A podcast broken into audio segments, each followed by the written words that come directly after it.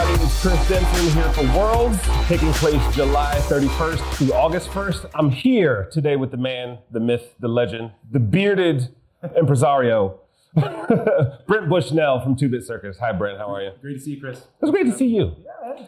You know what? When you say that, I actually believe you because you have like the kindest eyes ever. Um, so we'll get to that in a second. Um, kind of give us a little bit of a 101 on Brent Bushnell and the whole two bit circus movement. Uh, I'm an engineer and an entrepreneur, I've been that for life, and uh, met my co founder years ago, uh, who's a roboticist. And he and I were both like, frankly, frustrated with what we were doing during the week. And so we started collaborating, making interactive art. And you know, our inspiration was there's all this great new tech that hasn't been applied to entertainment. Computer vision, cheap sensors, you know, all this sort of fun stuff. And so we said, what's what, what kind of new ways can we play? And uh, we're both obsessed with circus, and literally said we're going to make a high tech circus, and that's what we did. Uh, you know, well, no, and that's interesting. Like that's those that phrase almost doesn't even make sense, right? The high tech circus. Um, how did that come to life, and how did you know it was actually working?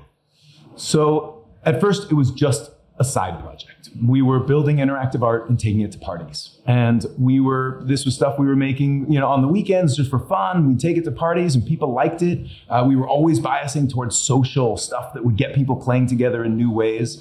Um, and one day Microsoft called and they said, hey, we want to do all the entertainment for our E3 party and we'll pay you. And we were like, what? There's a business model here, you know, like that's crazy. And um, you know, we started do we did that party. We started, but more brands started calling, and we were doing Amazon's holiday party and Intel conferences, and you know, pretty soon, rather than casino night, they were bringing the nerds with all the high tech entertainment, and uh, so it, it, it just went from there. No, it's great, uh, especially you know uh, everybody wants that phone call, right? That phone that like, oh, suddenly they called. Um, what did that feel like? What did that, you know, what did that first initial thing feel like when you, especially just stumbling upon a business model? It's like, oh shit, we can actually make money doing this.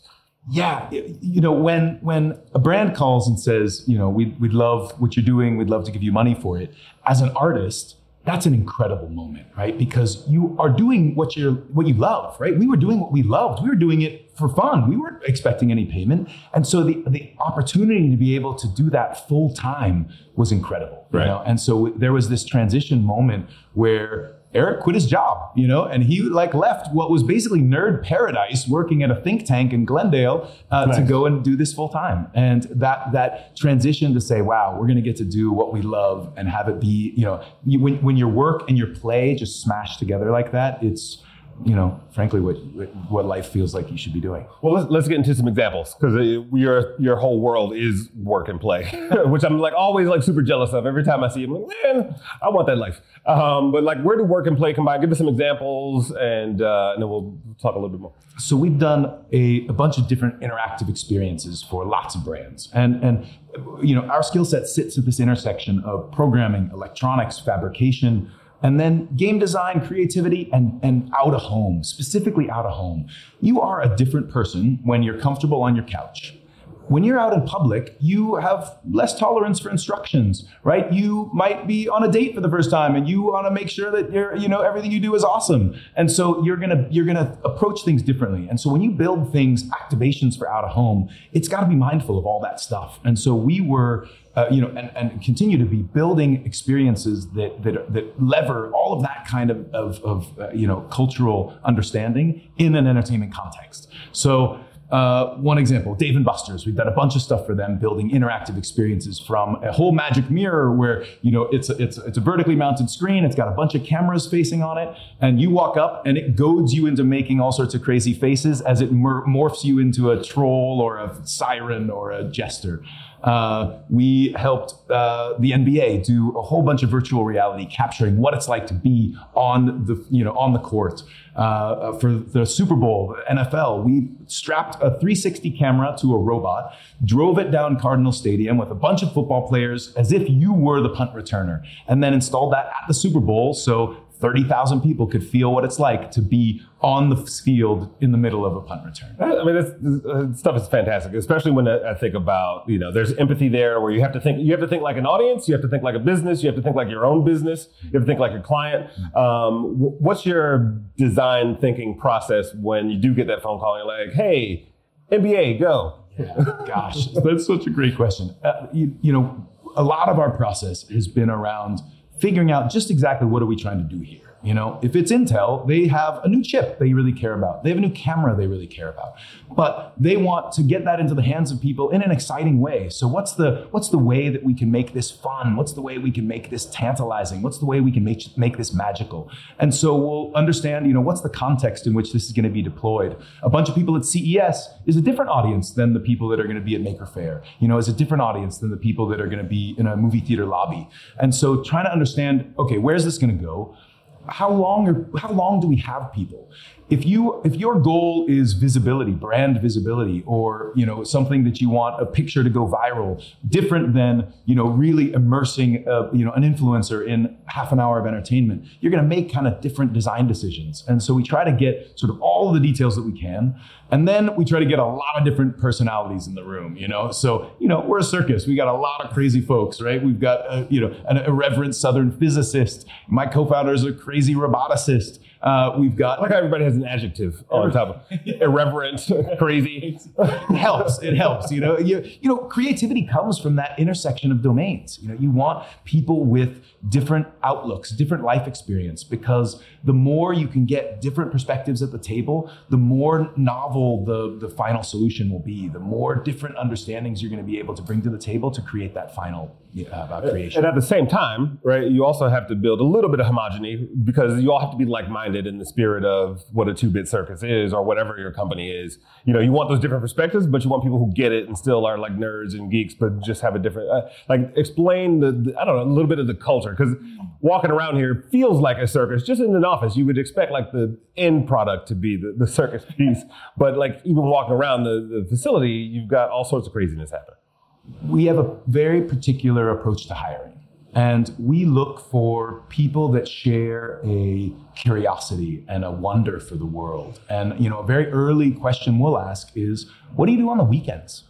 And if people are passionate about anything, then they have the capacity for passion in hopefully the thing that we'd be bringing them to you know come and, and join us for and so if they are a bird lover. They know how to unicycle. They know, you know, bookbinding. Literally, our, you know, one of our industrial designers studied bookbinding. Like, I had no idea that that was even a thing, you know, that you could go and study or that someone would do that in modern day. But we have literally used that skill at the company now, you know, and so it, we, we're always looking for people that have, you know, some kind of blend of interesting life experience, excitement about the world around them, looking at new, new and different things, and they might be coming on to do systems administration or industrial design, but they have a, a you know a, a, collection of other skills that make them interesting, you know, interesting people. Yeah, um, I'm gonna go back to your eyes for a second because because they just lit up, right? And talking about people and uh, the people that you surround yourself, you have the sense of wonder about like people, like how important is the human component of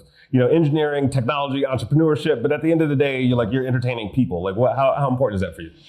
So we are very focused on social. 2-bit is very focused on social. You know, technology has a tendency to isolate. It's awesome. I love technology. I studied computer science and electrical engineering. I am steeped in technology.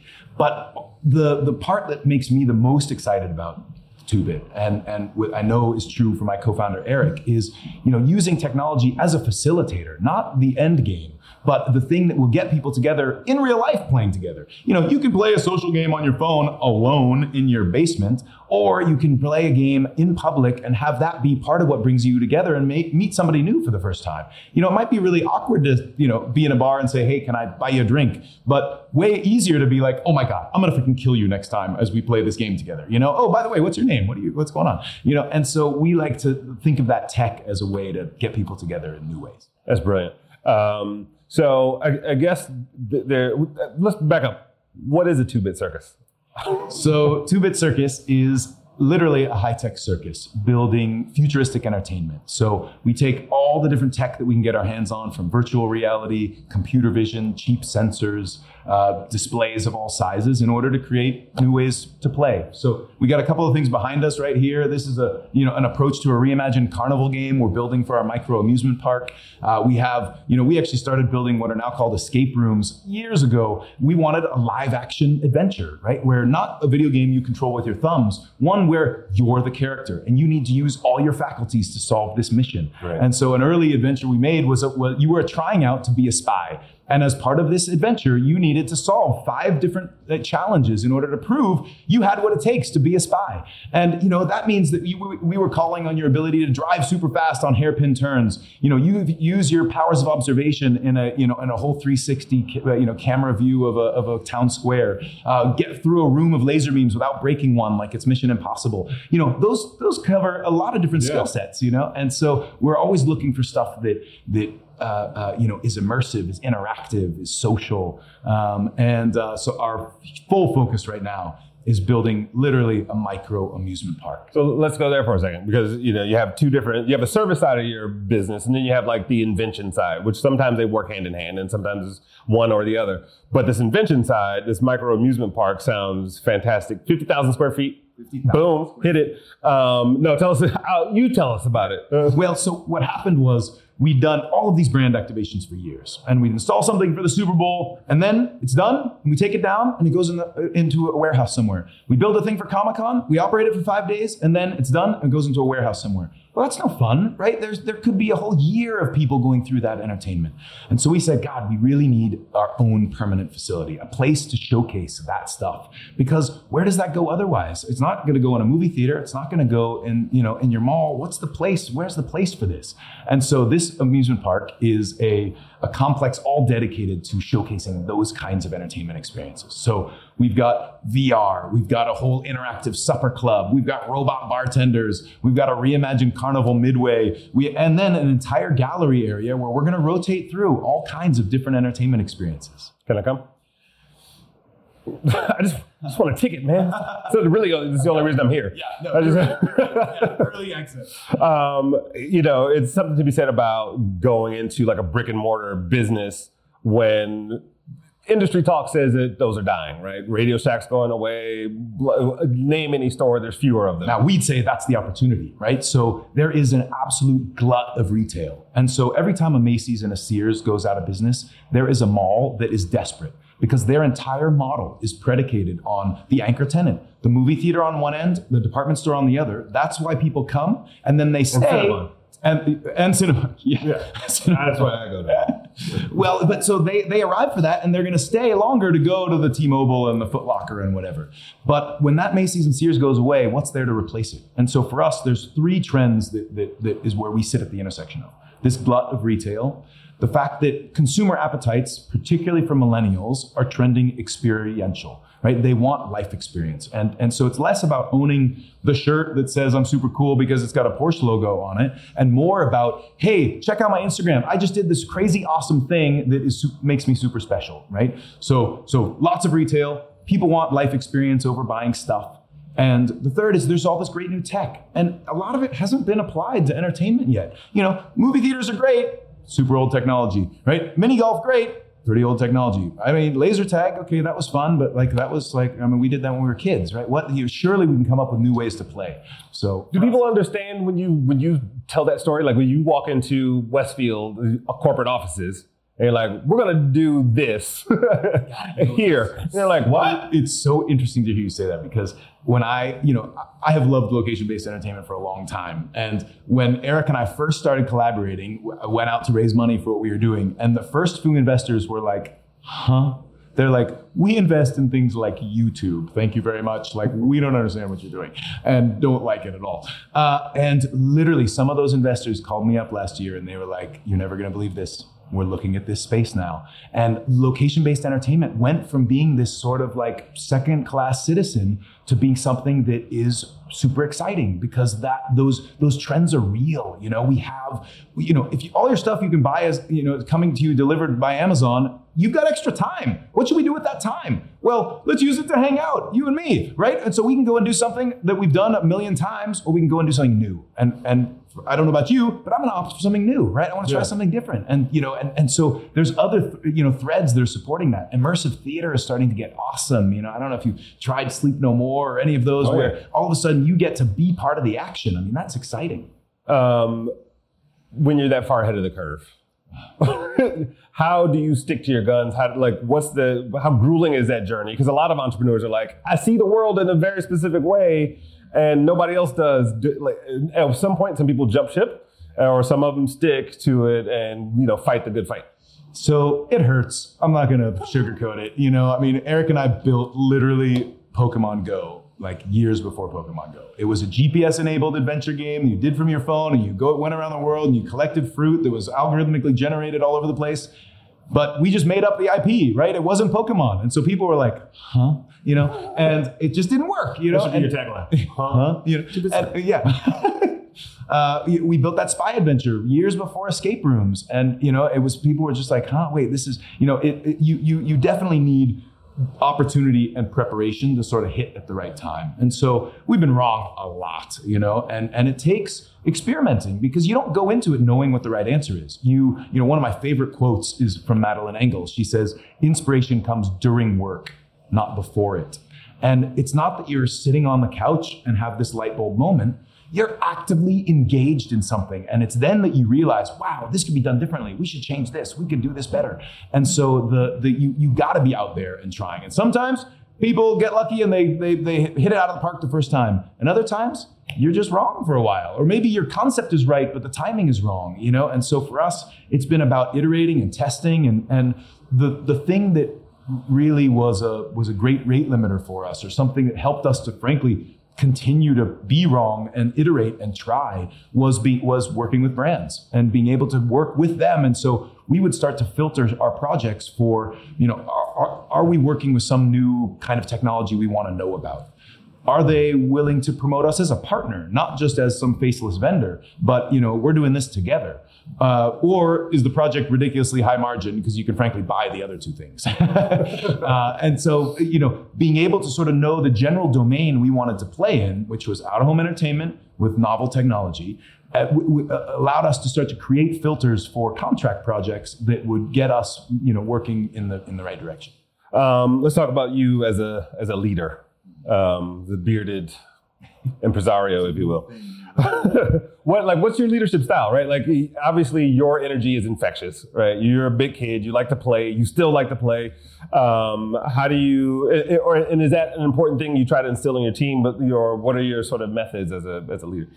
You know, I, I, I, I like to think of myself as being pretty hands off. You know, I like to, you know, get get people excited about where we're going, try to really convey the vision, but then get a bunch of folks around who are super talented and really have grit and determination, and they can take. You know, my dad used always talk about there's two kinds of people: those that are like this, and those that are like this.